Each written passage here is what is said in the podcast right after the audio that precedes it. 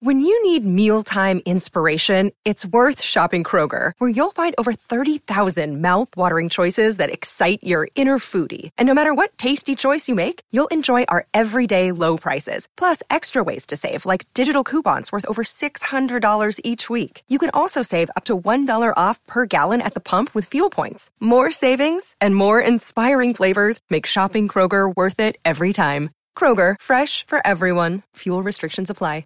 It's very difficult to keep the line between the past and the present. You believe that someone out of the past can enter and take possession of a living being? We may be through with the past, but the past is not through with us.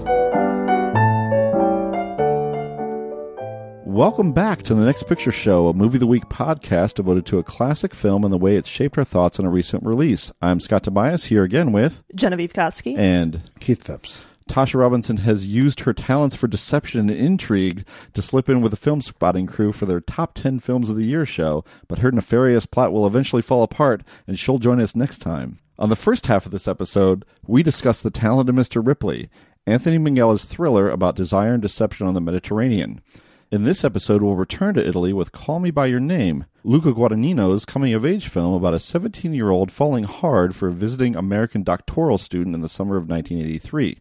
Timothée Chalamet stars as Elio Perlman, the precocious son of an intellectual couple who spends his days reading books, transcribing music, and gnawing on fruit from the family orchard.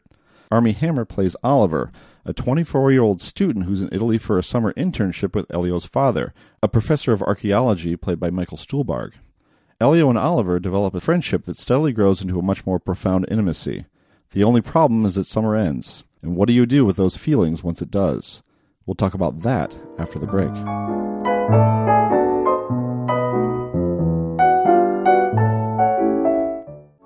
Professor Perlman. Thank you so much. Très confiant, hein? I can show you around. That'd be great. Thank you.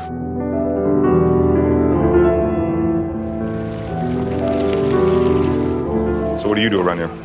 Read books, transcribe music, swim at the river, go out at night. Sounds fun. All right, later. Veramente è meglio di quello dell'anno scorso. Just watch. This is how we'll say goodbye to us when the time comes. Later. Meanwhile, we'll have to put up with him for six long weeks.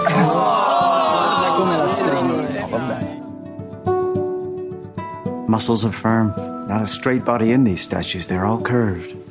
Sometimes impossibly curved, and so nonchalant, hence their ageless ambiguity, as if they're daring you to desire them. Oh, to see without my eyes. The first time that you give. Is there anything you don't know? Boundless by the time I cry. You only knew how little I know about the things that matter. Build your walls around. What things that matter? White noise, what an awful sound. You know what things. Rolling by You saying what I think you're saying? Feel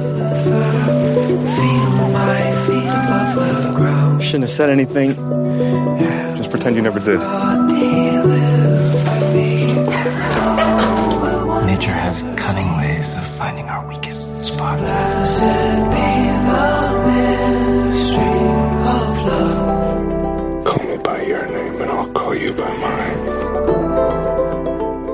Want to give everyone's thoughts on Call Me By Your Name. Who wants to start? I'll start. I loved it. Yeah. The end. No. Great. No. Wrap it up. I did too. You, like, you love it too? Yeah, I love it too. Okay, then, mean, let's, then we're done. I, I can, We're- I can, fine. okay. All right, I, I won't go into any detail. Okay, well, go, go ahead. We'll let you, we'll let you go. I know it's a movie that so creeps up on you watching it. At least that was my experience, Mm-hmm. where it's it's sort of this, you know, wonderfully escapist in some ways drama. You know, I, I wanted to eat some apricots and hang out with in in that in that house. You know, uh, spend my days a little bit a little bit lazily. The relationship from the characters, you know, develops so slowly and and you know lazily at the at the pace of a summer. It's a sort of generously paced film, and then by the end, good lord, this film is so emotionally wrenching. I mean, I mean, it's and you feel the heartbreak. You've been through this whole summer with these people, and you can feel Elio's heartbreak at the end of it. Uh, I, I, I don't know. It's remarkable. I loved it. Yeah, it's a sensual film Mhm. in all respects of the word. And I've watched this film twice now, and I neither time I came away feeling particularly devastated by the ending. And I Mhm. think that is wholly because of Michael Stuhlbarg's speech that he, uh, he gives to Elio uh, shortly before that, and kind of talking about you know how lucky he is to have felt something so strongly. And even though it comes with this loss like giving up that loss would come with giving up everything that it comes with. So even though you know we end on this beautiful long shot of Timothée Chalamet staring into the fire with that Sufjan Stevens song playing like I can't really feel that sad. Like I feel emotional like as in full of emotion. Mhm. but I don't feel particularly like sad for the character because it feels like this summer and this experience is ultimately something that has formed him as a person and that's a good thing. I think that's an appropriate feeling after the credits are done. I- yeah, but I think in the moment, uh, I, I I can't help but feeling uh, how sad Elio ha- has become. I Well, just he- like watching boys cry. He'll get. Uh, he'll find his way again. Um, it's hard. I, I think it's. I, it- I think doesn't Donna Bowman have a whole thing about how men crying on film just rarely works. Yeah, or in life, maybe. But uh, I, I mean, it's, you're so close to being the, the Dawson's Creek gif if, you're, if you don't if you don't do it well. Yeah, no, I mean that's a, a beautiful moment. Don't don't get me wrong. I'm I'm not saying because I wasn't sad by it, I wasn't affected by it. But you know, there there is that little element of joy to it. You know that I, I can't it's let a go great of. gift. I mean, we're we're kind of skipping ahead in a way to get to the Stuhlbarg speech because it's so important. Everything that he says to his son is so great. I mean, it's a great bit of fathering just because he's telling him that these feelings. Well, for, first of all, he's validating this relationship, which Mm-hmm. Mhm. is not that time in place, not a common thing. But he's also expressing what I think is the theme of the film, which is how important it is to feel things. I think that, that's the thing that kind of carries through from the beginning to the end, and, and why it's the, this such a sensual experience all the way through. You really feel this film, and then this character played by Timothée Chalamet, Elio, is to hold on to that emotion and not be left cold by it. I mean, the, the worst reaction I think his father is saying that he could have to the end of this relationship is to go dead, you know, and to not allow himself to open up to someone else, open up to other possibilities, and feel again. And so I think that's kind of where the film lands. This just the last 30 minutes of the film just destroyed me on second viewing today. I just was crushed from the moment when they go off together for their last little go Mhm. around until from that point until the very end it was just kind of crushing to see. And this in the way that uh, something like before sunset or excuse me before sunrise is where it's just like there's only so much time until the train comes and they're going to have to be separated and what is going to happen to their lives after that. And instead of approaching that moment with caution they go through it with all of their heart all the way to the end. And that just that kills me i think that that's such a beautiful thing to do I, I like what you say about this film being just about feeling things generally, because I think that extends to the filmmaking and its focus on just sensory experience. Like one of the things that sticks out to me in this movie is just like how high the ambient sounds are in the mix, and you know, so there's this aural component. Obviously, it's a beautifully shot film. There's this visual component, and it's just like oh, it's so cliche to say it's a feast for the senses, but you know, Mhm. like it does it does kind of like inundate all your your senses. Um, I guess not touch, but you know, you could you could smell that apricot juice, right? You yeah. know? or I know I, I wanted the, some of Stuhlbarg's uh, espresso as well. That Yeah. sounded amazing. Yeah. after a, after a long night of sleep, to wake up and have have a nice espresso and fresh apricot juice. Which God, I mean, how much do those characters enjoy that every time they're treated to apricot juice? I should have studied archaeology. yeah, it's all it's got all the benefits. But the other the other thing I would mention too, in addition to the sound, is the camera. It, mm-hmm. it's an emotional camera, and, and one of the shots that really stood out for me in the film, and I don't know if you'll re- remember it. Or, well, maybe you remember it because it's kind of something he flashes back on at the end. Is just, just the shot of them in the town square, and the camera makes a fairly strange, seemingly unmotivated move upwards towards the top of this monument before moving back down to the the characters, and it just it feels like it's engaged uh, in the action. And it, I think I call it an, an emotional camera. It reminds me of that film I Am Cuba, which has had had the same sort of technique of just constantly moving the camera and having that trigger so an emotional response from the audience. And that was kind of a small moment where that happened for me. Yeah, what like sticks out to me about that scene is kind of the staging of it in addition to the way it is filmed in terms of them kind of like circling each other. You know, like they start at the same point in the circle that surrounds the monument. They proceed along opposite sides of it before they come back to meet Yeah. at the at the top of the circle and like there's a moment where Oliver kind of is hidden behind, you know, because we're we're from Elio's perspective, so we can't see Oliver, and it's just it's so beautifully encapsulating the uncertainty and the fear and the daring of that moment of, of what he's saying, and it's yeah, just the way it's captured both in the staging and the camera work, a really great scene. Yeah, I mean the power of them being separated and coming together as they do. That's a good point. I also really love uh, you're talking about great shots. The shot of um, them riding off on their bikes and the camera just holding that shot as they go off into the distance together. Mhm.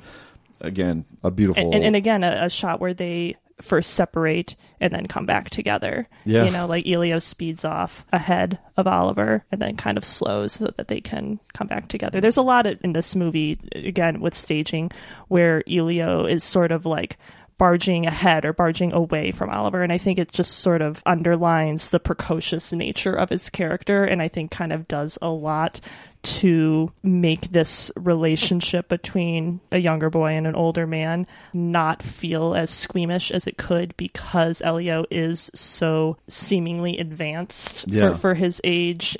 And that carries through to just the way that he, you know, forges ahead through a scene. yeah, and there doesn't seem to be anything predatory, I guess, about the 24 year old either. No, and I mean he Oliver is like very very tentative, and he is like always following Elio's lead. Like he seems very aware from that moment where he kind of attempts to massage Elio, and Elio backs away. Like from that moment, he's like, okay, like I'm I'm I'm not going to do anything else, you know. So like Yeah. Elio has to be the instigator, you know, and that is hard for Elio because he doesn't know what he's doing, and it just kind of contributes to this beautiful tension between them that when it does finally get resolved makes it that much more rewarding. Yeah, I, do like that little massage bit, uh, Mhm. and then of course they the reflection on it later on. It's like I was trying to do make Yeah. a move there, and he didn't really pick up on it, kid. You know, but but there's a degree, I mean, to which Elio is precocious and, and, and advanced and extremely sophisticated for his age, but he is also a work in progress who doesn't really know who he is. I mean, he's on in terms of his sexuality on some kind of a spectrum of you know, given that he also has a relationship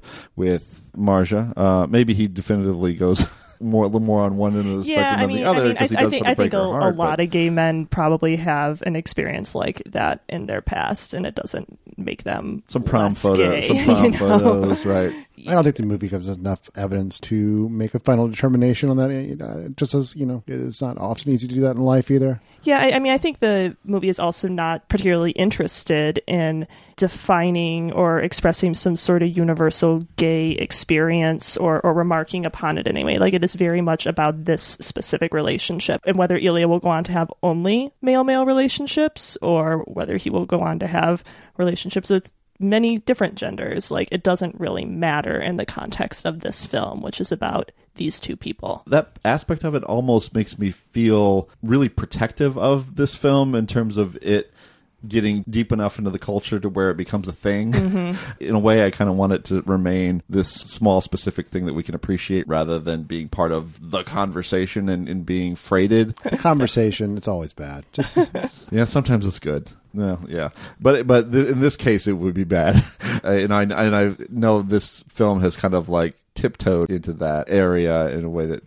kind of freaks me out, but it hasn't quite taken off to the stratosphere yet. So I'm grateful. So People what- seem very protective of this film for the most part. Like the people who like it, I think, recognize its specialness and aren't necessarily, I think, so inclined to pick it apart. And it's a, one of those things, one of those movies that I watch, and maybe Ta- Tasha, Tasha, I know was not as thrilled with this film as Yeah. the rest of us. So I, Tasha was the outlier. she was the outlier. So I don't want to say I feel like suspicious of people who aren't seduced by this film in some way.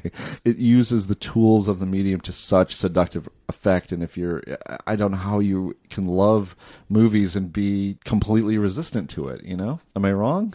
No. maybe I'm wrong. No, no, I'm I'm trying to like reconcile that with the fact that like as much as I loved this movie, I am less certain that it is one that is going to like stick with me for years and years to come. Like it, and I think that that may go back to just my feeling about the ending and like not feeling particularly emotionally devastated, Mm-hmm. moved certainly, but not like memorably so by by the ending. And it like it feels like the more and more I think about it, it just feels like a very pleasant viewing experience and that is a good thing and that does not detract from the film at all but i feel like it maybe makes it feel a little less enduring than it could be. Mm. But that's hard that's hard to say having just rewatched It's a sca- It's a it's an escapist. Yeah experience. yeah i think that's what i'm trying Yeah. to trying It- to, to get at like what, are- what are you going to think about next time uh, Love My Way plays? That's true. God, I love that dance. That, that I mean, that- I, I admit I don't come across that song that often on a daily basis. So on the when I do hear it, yes, I will probably think of. It. You're this not a 44 year old man with uh, Sirius XM radio.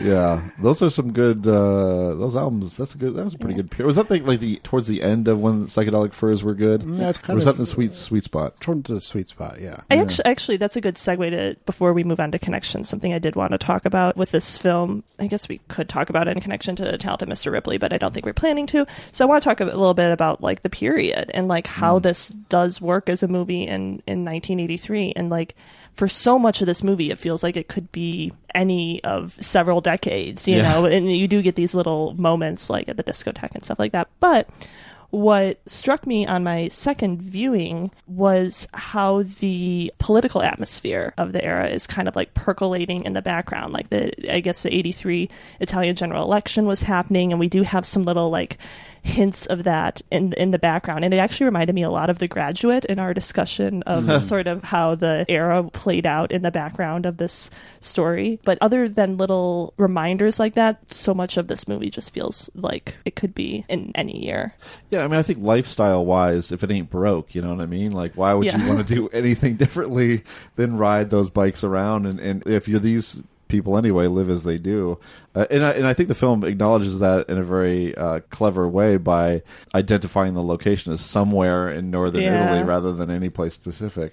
So we haven't talked about the performances because those have been getting quite a bit of acclaim. I mean, Timothée Chalamet won two awards Mhm. in our own uh, guild for both best actor and most promising performer. Scott Uh, is talking about the Chicago Film Critics the Association Chicago Film Critics Association. So he cleaned up, and and uh, you know everyone is into to Armie Hammer and his uh, his kind of wedding reception dance moves. um, so uh, what do you think? What do you think about the performances? I'll work backwards actually with with uh, Stuhlbarg, uh, who who plays Elio's father, and and I spent a lot of the movie thinking. You know, I'm glad Michael Stuhlbarg's in this, um, and but I don't know if it needs Michael Stuhlbarg. And then you get to this one scene, it just brings everything about the movie all together, and it's just beautifully expressed in this long monologue that that that he he doesn't overplay it. I mean, it's just very sort of it's it's a strangely matter of fact expression of the deepest feelings this man has to convey to his son. It's so beautiful. Chalamet is it's one of those performances where you think maybe he'll he'll get a lot of acclaim for his next performance because he's such a new face, and you know this is you know a movie he shares with Armie Hammer, and, and to a large degree uh, wasn't necessarily he can get best lead actor, but but I'm glad he is. He's fantastic in this, and Hammer's so charming. It's one of those things where it's like, well, okay, maybe it's okay that those big Hollywood movies didn't really work out for him all that well because he's just as comfortable. He's more comfortable in this world, really. He's a, he's the soulful Jude Law character. yeah, I mean, Timothée Chalamet is just so incredible in this movie. And, like, a lot of that, again, I think just boils down to his presence. He has one of those faces that, like, looks different from so many different Mhm. angles. And this character, like, you feel like you can watch him changing, like, physically changing throughout the movie.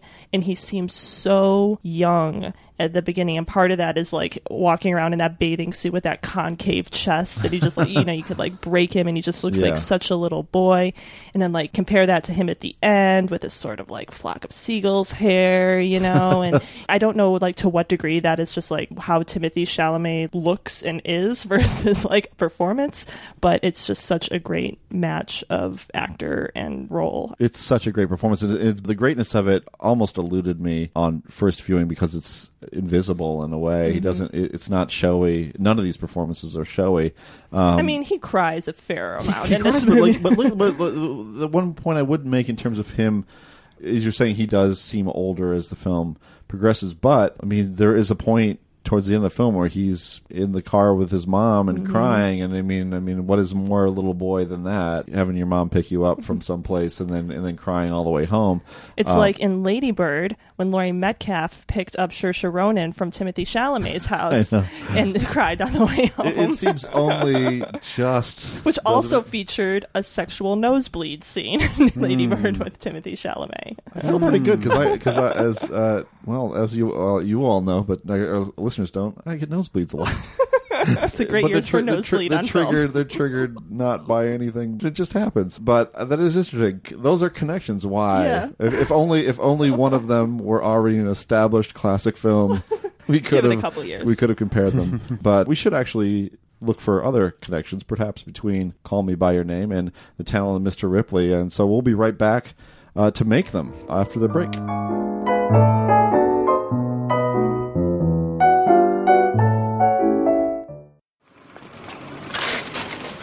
So World War II, huh? Oh, no, this is World War One. You have to be at least 80 years old to have known any of them. I never even heard of the Battle of Piave. Battle of Piave was one of the most lethal battles in World War One. 170,000 people died. Is there anything you don't know? I know nothing, Oliver.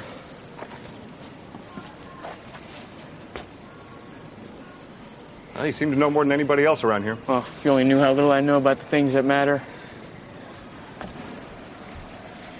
What things that matter?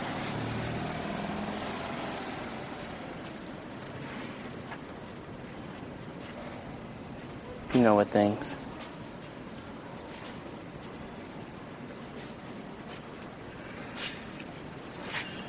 Why are you telling me this? Because I thought you should know. Because you thought I should know? Because I wanted you to know. Because I wanted you to know. Because I wanted you to know. Now it's time for connections when we bring these two films together and talk about all the things they have in common. And one very big thing they have in common is Italy when it's nice and sunny and, and uh, seems very, very uh, seductive. Is this the same Italy? It seems it certainly seems It's that way. different regions, though. I mean, the South and the North were until recently, fairly recently, different countries in, in many ways. And but I think you get a more more verdant, uh, shady Italy in uh, "Call Me by Your Name" than you, you get sort of the, the sun drenched, sandy Italy of, of, of the South and and Talent Mr. Ripley. Call Me by Your Name is just much more secluded too, both in terms of the manor, I guess we'll, we'll call it, you know, or orchard, I suppose. But Talented Mr. Ripley feels a lot more cosmopolitan. For like they're in cities for one, for Mhm. one thing, and they are kind of jumping around between a bunch of them, and there's just a lot of people and stuff happening. Whereas in Call Me by Your Name, like in those scenes when they go into town, there's barely anyone there, and Yeah. and you know, and I don't know if that's meant to be the how the town always is or if it's one of those places that clears out for the summer like we don't really get that context but you do kind of have the feeling that these people are kind of the only people you know Yeah. you know hanging around and in to mr ripley it's it's just a bigger swath of the culture that we're seeing Yeah, I mean, it- in fact, uh, in "Call Me by Your Name," Oliver asks straight up, "What do you do around Yeah. here?"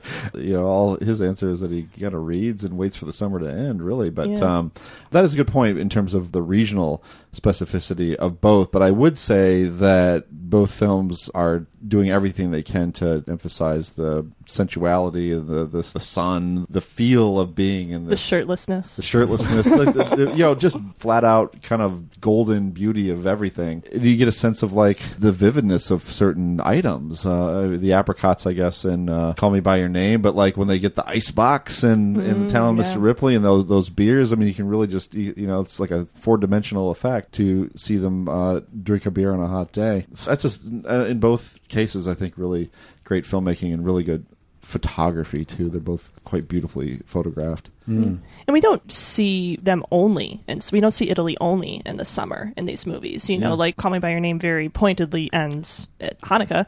Actually, Yeah. might be the same night of Hanukkah that we are recording this because it, it Is ends this, on the is this seventh. the, oh, is this the definitive Hanukkah movie? between this and Meyerowitz stories, which does not actually take place at Hanukkah, but I've seen it put forth as a Yeah. as a Hanukkah movie. It's been a good year This for eight- Hanukkah movies like that aren't the- Hanukkah the movies. Last, this is a last night of Hanukkah movie. All all the I think- candles are burning at one. I think I think it's only seven. Is it? I, I could I, thought, could thought, be, I I thought I saw. wrong. I saw. I thought I saw all of them and the shamash. All right, well, lit up- you- lit I'll. I'll, I'll defer to you, Scott. but still, I mean, it's, it's, it was good to see that little Hanukkah representation on screen. yeah, It's, in, it's an underserved holiday. Well, and, and Talented probably. Mr. Ripley, like there's also some scenes in, in winter, right? Isn't that Yeah, when he's go, well. He's it's isn't it Christmas time when uh, Freddie comes calling you yeah, at last? yeah. So it- it's it's interesting that like winter is kind of when things start to fall apart in, in both of these stories, or, or just when when things get not so lovely. This, Yeah. this the summer is a very important part of the Italy component, I think, yeah. in I terms mean, of the appealing nature of it. Uh, Call Me by Name is particularly good at giving you that feel of summer and just drifting into this Mm-hmm. relationship in a really organic, even unexpected way. Uh, and the way it speeds up as you get to the end because you know their their relationship doesn't really fully form until kind of the final weeks then they're bemoaning how little time they have left you know and that's kind of how summer feels too you know it's like oh crap it's august how'd that happen Uh, definitely. It- one of the things the two films have in common as well is an American character and a European character. And Ripley, you have. They're both American, both Dickie and, and Tom, but you have a visitor from America coming mm-hmm. to, to Italy in the form of Tom Ripley, and then you have a visitor in the form of Oliver, Armie Hammer's character, coming to Italy, and, and you get kind of an interesting contrast between cultures, right? And Elio is is cosmopolitan. He's many things, but he's not. Wouldn't call him Italian either. you i mean know? his mother's french Right. and his girlfriend marja is french, French. you know Timothée Chalamet, like he's got some some linguistic skills. I don't I Mhm. don't know if he's like naturally fluent in, in three languages, but you know he he pulls it off. yeah, he really does kind of go in and out of everything just fine. It's- I guess th- that's Europe for you. But Yeah, it is. It yeah. also is, it is a long tradition of James Ivory did the screenplay for this. Also did the screenplay for A Room with a View, and it's there's a long tradition of stories where Italy is a place where you go where the rules of your culture don't quite apply. Kind of there's a space that's created for love to happen that might not happen otherwise, and so on and so forth.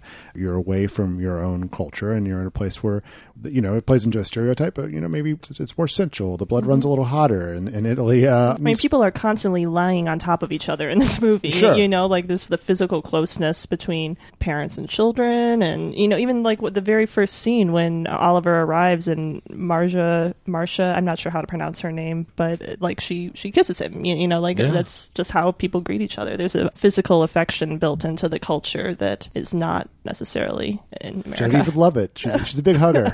And- and- Tina Belcher noise.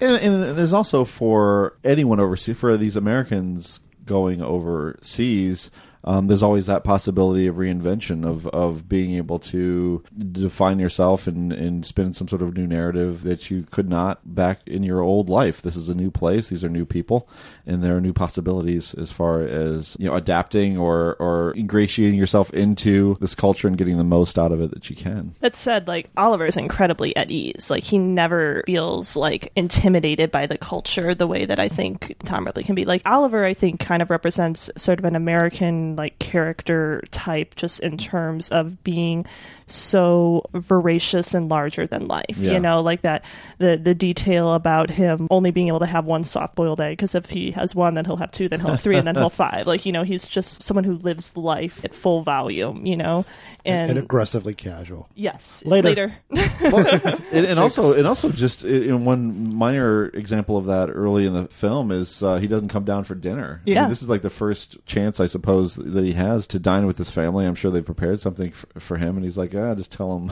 Tom Ripley would never make that mistake. No, he- you are invited not. to dinner. It- you show up to dinner. And I wonder if it's a mistake. You know, I think I think you know Oliver's probably used to things going his way and, and the, the world bending to his I mean, will a he- little bit. yeah, I think we're definitely supposed to like see that as a very sort of privileged character who has not had a lot of strife in his life, and that makes him appealing. Well, you he's know? he's he's good Jude Law.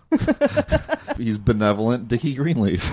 um, though probably doesn't have quite as much wealth, but maybe that makes him more, even more appealing. Yeah, give it time. He's a good-looking white dude. He beco- he'll become a Winklevoss. He will. it's he only will. 1983. He'll, get all of the. He'll get both sides because there's only one of them. He'll get the other non-existent Winkle Winklevoss's money. One thing we didn't get a chance to talk about in either segment that plays a really huge role in both is the music, Mhm. um, which you know there are so many big musical moments in, in, in both films. Should we we should talk about those, right? Let's go with uh, Tell Miss Ripley since we haven't before the Tu Vuò Fà L'Americano scene, which is great. I mean, because Yeah. that's the height of things going great with Tom and Dickie when Dickie takes him to this club and brings him on stage and makes him part of that world. And I mean, the the joy that Ripley feels being able to be that cool and on stage Mhm. and be able to participate that closely with with somebody he's already so thunderstruck by, it comes across really well. And I was actually reading up a little bit on the song. It's kind of a clever twist on the song because the song is about an Italian person who is living off his parents' wealth Hmm. and acting like a acting like a hotshot American, and so it's kind of like a little twist on that song, but it plays great in the movie. Yeah.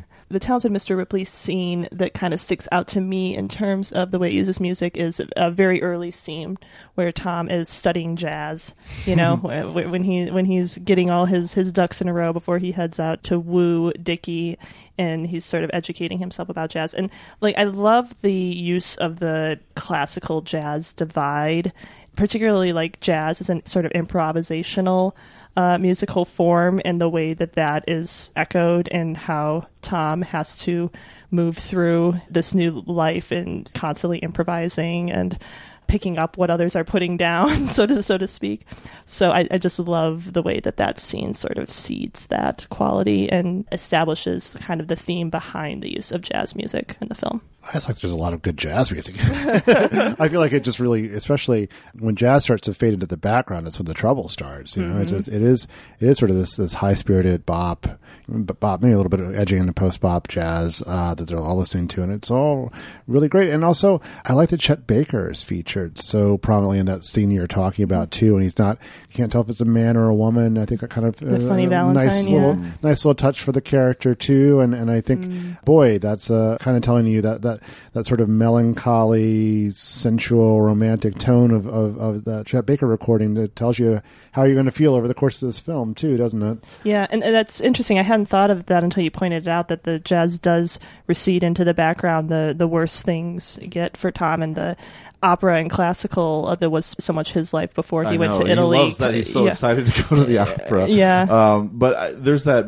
bit though. I think where there might be a tipping point where he sings by uh, Funny Valentine Mm. to Dickie with so much longing, and and it's it's this great expression of his, but also a deeply uncomfortable moment where I think that if Dickie were to really pay attention and recognize who he's really talking about in that song who he's really singing to that he would be freaked out by it probably. So I, I like that aspect too. And the other thing i wanted to mention as well and uh, is there a couple of transitional cuts. This was edited by walter murch who's an absolute genius. He, he edited apocalypse now among other many. What other credits are walter well, I wrote Murch? one of the best books about film ever, But- which is the in the blink of an eye, In the uh, Blink by of an Walter Eye, Murch. right. But uh, He's uh, just a genius, and there's there's a bit where um, there's kind of a vocal thing that Jude Law does, where he imitates the sound of, of drums, and that leads Mm, right into yeah, right into yeah. right into a jazz scene. Yeah, when Dickie asks why he does that spooky thing with his neck on the train, Oh, and like mhm. spooky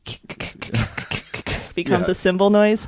Yeah, that's a, like a beautiful interplay of kind of script plus performance plus editing. Yeah, I mean, moment. like it's one of those things where the film is just as production is so classy all around. Like the collaboration is so good. it's Um, not as classy though as the way music is used in "Call Me by Your Name." Yeah. you know, like you want classy. That's something the, the guy spends his day transcribing classical music. That is true. that is true. And I just I you know, I love big pop music moments and I mean you can't you can't beat the psychedelic furs thing, can you? Yeah, but that's, I I mean, maybe it's just an era thing. Like, you guys are, are, well, and I mean, it's a great scene. I understand why you guys are fixated on it. But to, to me, like, the musical moment that I think about is when Elio is at the piano and Oliver comes in and is like asking him about what he was playing outside on the guitar because of course he plays both. and he's like kind of talking about like play it like Bach would play it. Like he's playing the song like all these different ways and like kind of like showing off basically, you know?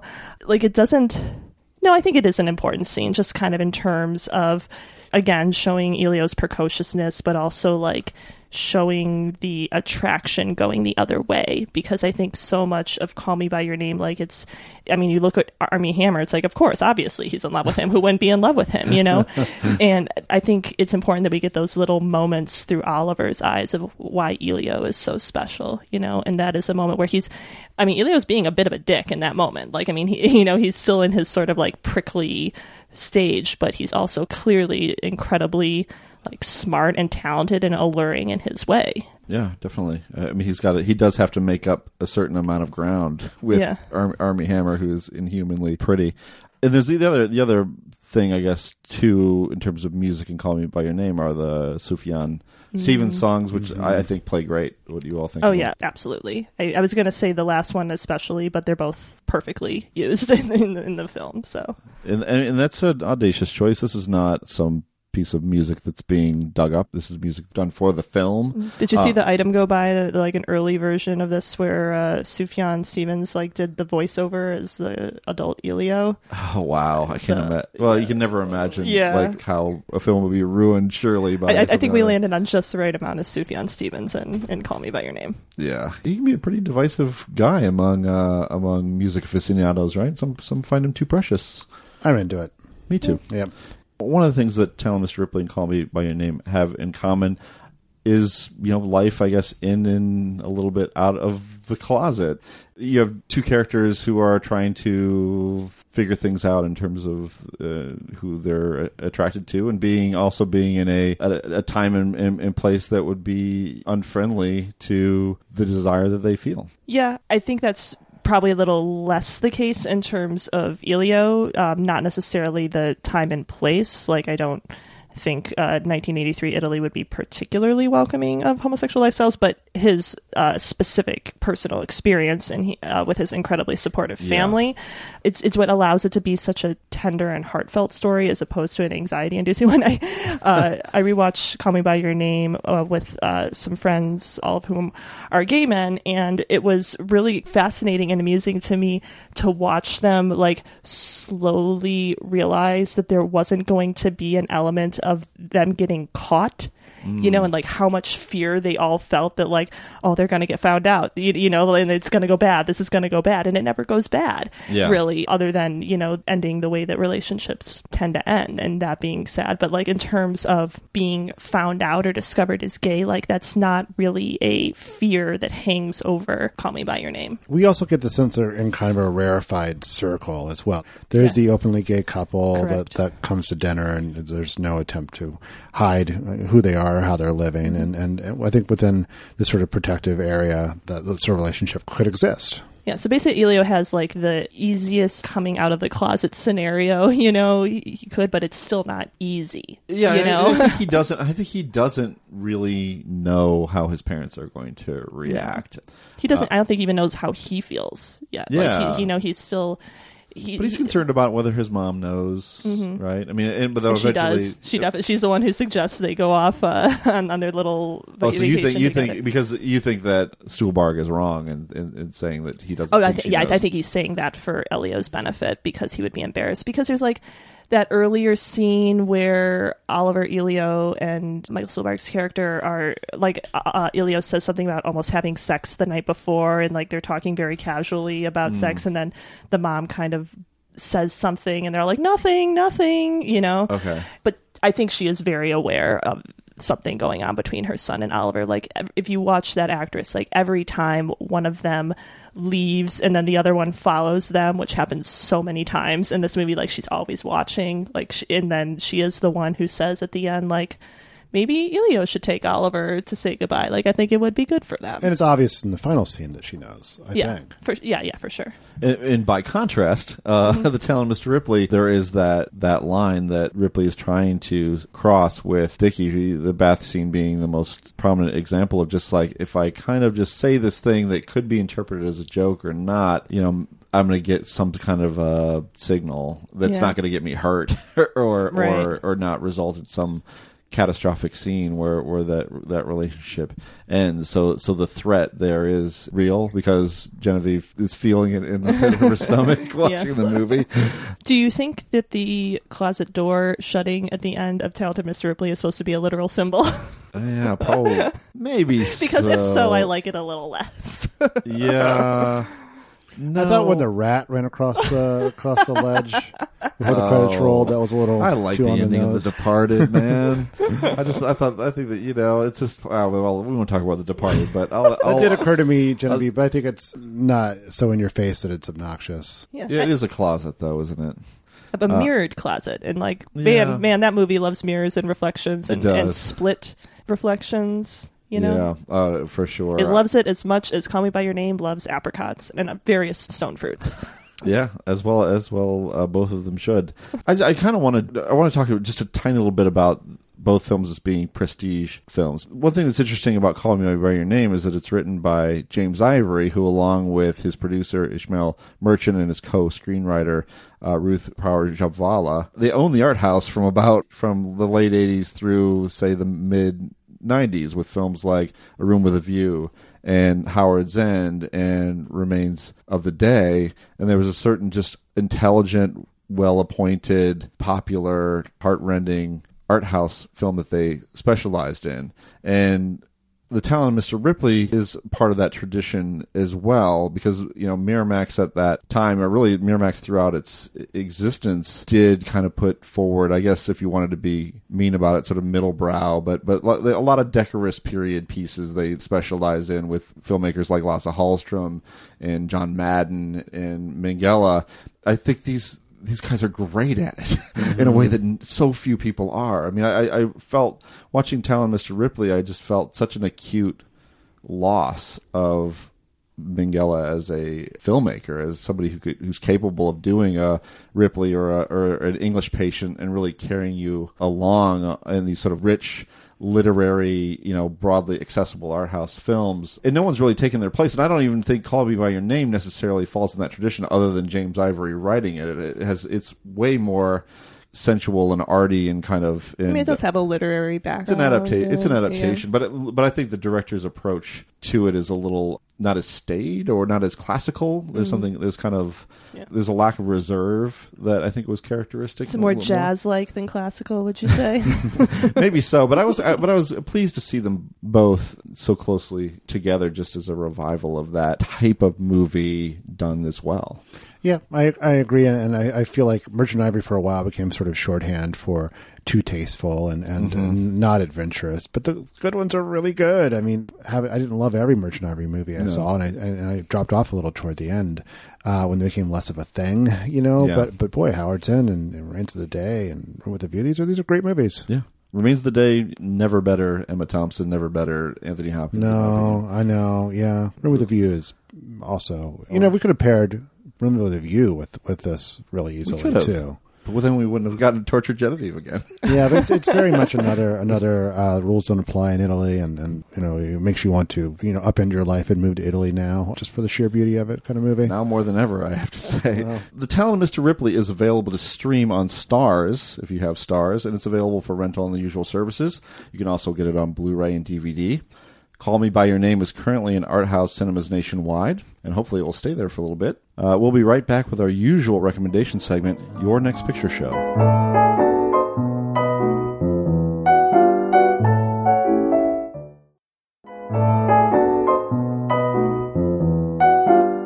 Finally, it's time to catch each other up on films or film related items we've seen in the interim since our last podcast.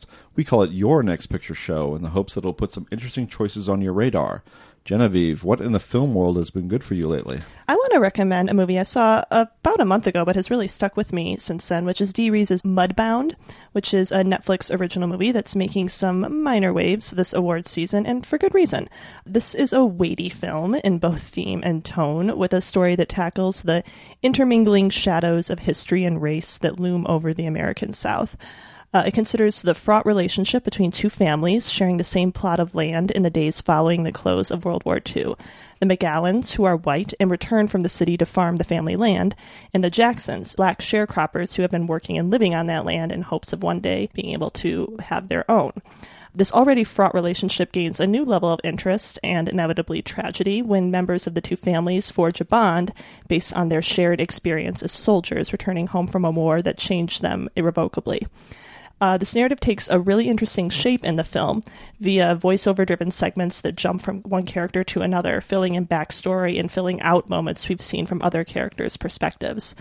Uh, it's one of those films that you don't really feel like you have a full handle on until the final moments when it all comes together into this incredible crushing whole. It's nicely filmed, taking its title as an organizing visual principle. There's mud everywhere, Mm. but the performances are what really stand out here. They're really excellent across the board, but I want to highlight the two actors playing those returning soldiers, Garrett Hedlund as Jamie McAllan and Jason Mitchell, who played Easy E in Straight Out of Compton, playing Ronsell Jackson. Uh, together and separately, they give this film its heart, and both are wonderful surprises in a film that found a lot of ways to surprise me. Um, it's not really an easy watch, but it's a rewarding one, and I've, like I said, I found myself returning to it in my mind uh, in the time since I've watched it. I suggest you do the same. Mudbound. It's on Netflix. I'm glad you brought that up because uh, it's a terrific movie, and it's a movie I feel like I don't know Netflix. I don't want to be down on Netflix, but they they just don't have the thing down where they you know the movies they put out feel like important movies that we should be talking about. And and uh, this is an important movie we should be talking about but it you know it skipped theaters for the most part. And it's just another thing that shows up on netflix and i'm not sure they're great at like promoting what they've got this is something that, that should not just be vanishing into the m section after a week of maybe getting the top spot on your netflix homepage maybe not Scott, have you seen it? Yeah, yeah, I like I liked it. One of- and one of the things I, I liked about it was how you could see the full spectrum of racism in the way it works in the, in Mhm. this in this white family from you know Jonathan the Banks is incredibly Banks is ins- detestable. Right. I mean, the, you, you, Klansmen and and and you know overt virulent racism. I mean, directed towards someone who was just returning from Mhm. war. But then there is a subtler form of just expecting things, expecting Mhm. expecting them a, a black family to drop everything and to assist and to be, you know, just a, an assumption of of the way these roles are supposed to break down. So I thought that was really one of the more laudable aspects of of the film. On, on top of the mud, I think there's a lot. Mhm. There's a lot of mud. Lot- lot of good Uh, mud. It's it's another film too where like that just makes the most out of a limited budget. It makes the right choices and gives you a great sense of uh, time and place for probably not a massive amount of money. So uh, I think it's worth checking out. And I have a big, I have a whole theory. I mean, Netflix is one thing, but I have a whole theory about why certain films about black characters and experiences succeed with awards givers and others don't.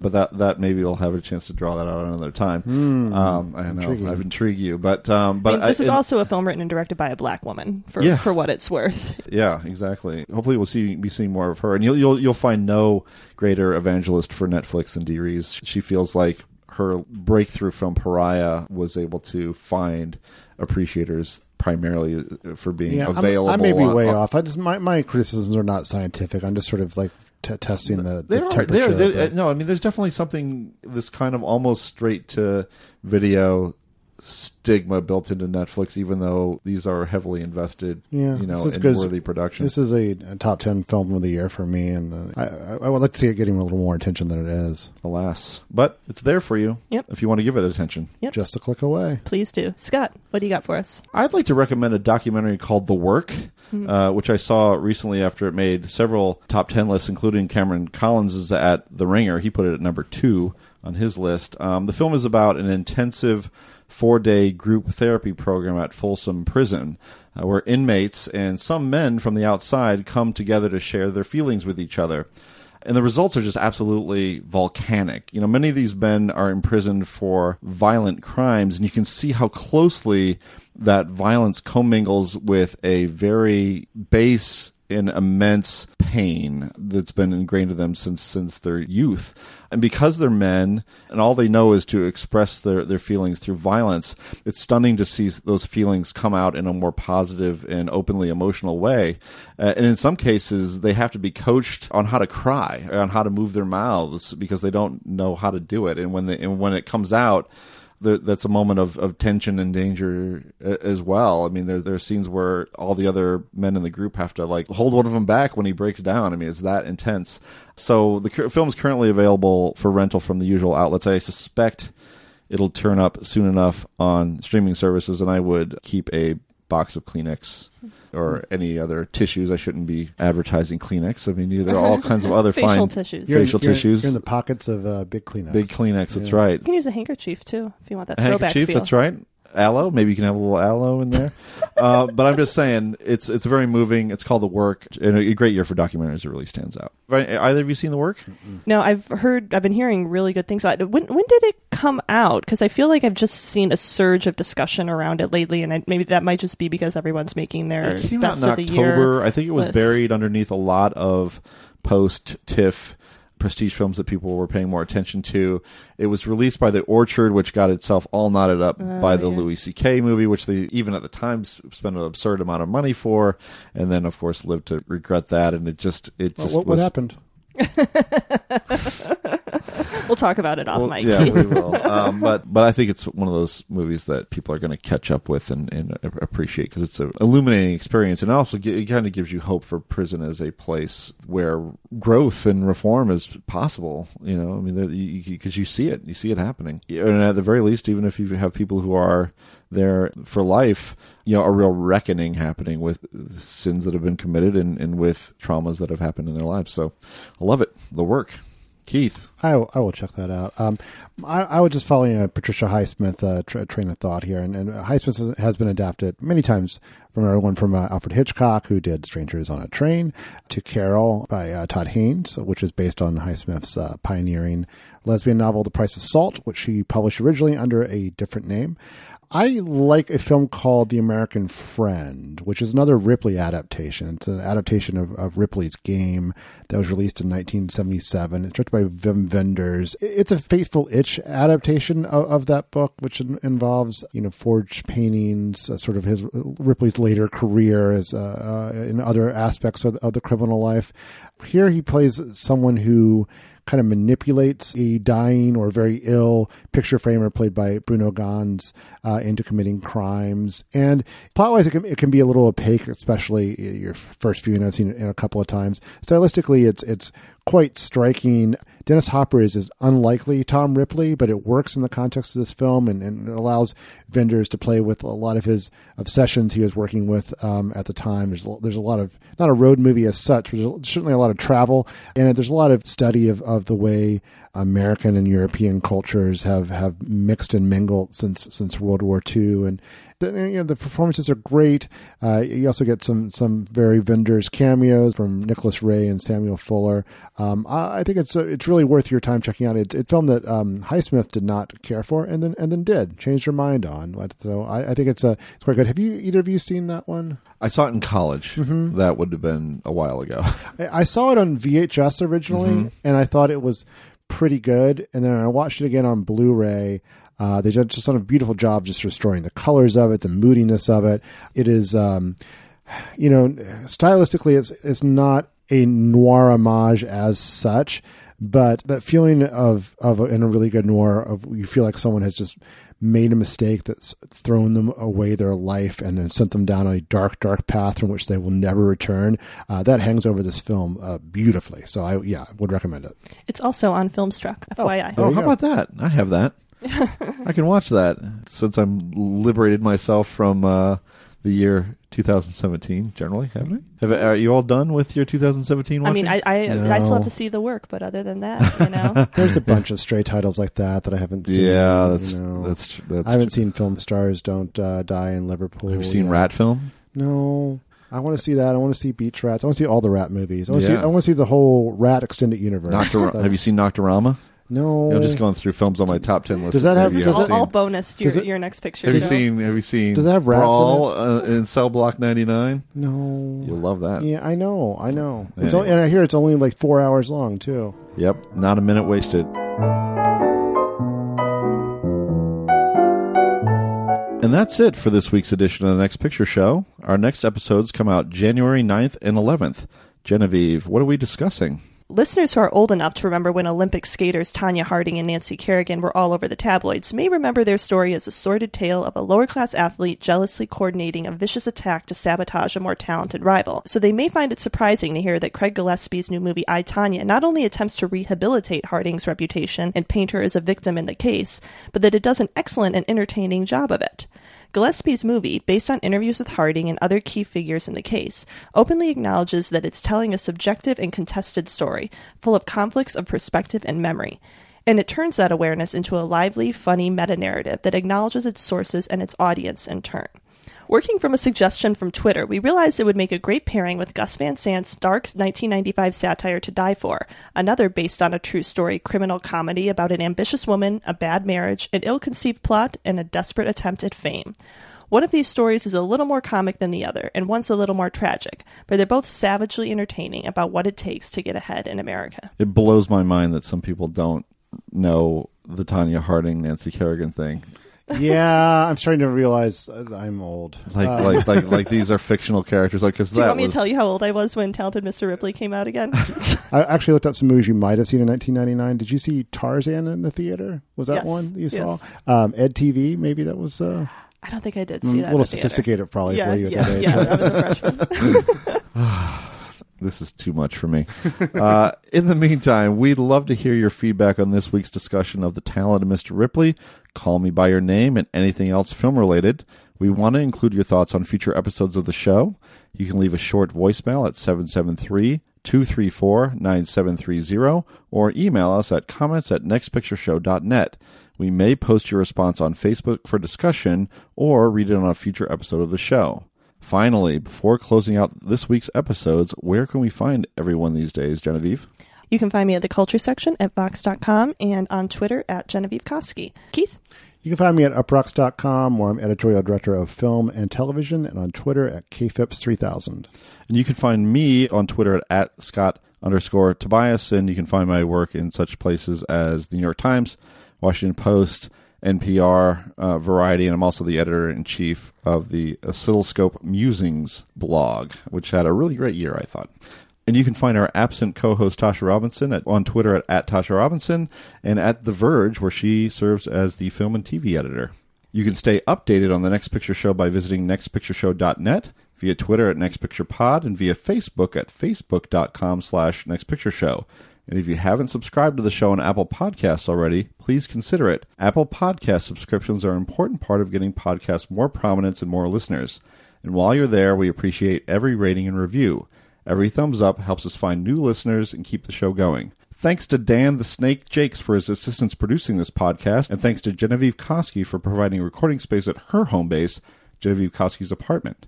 The Next Picture Show is proud to be part of the Filmspotting family of podcasts and the Panoply Network. Please tune in next time.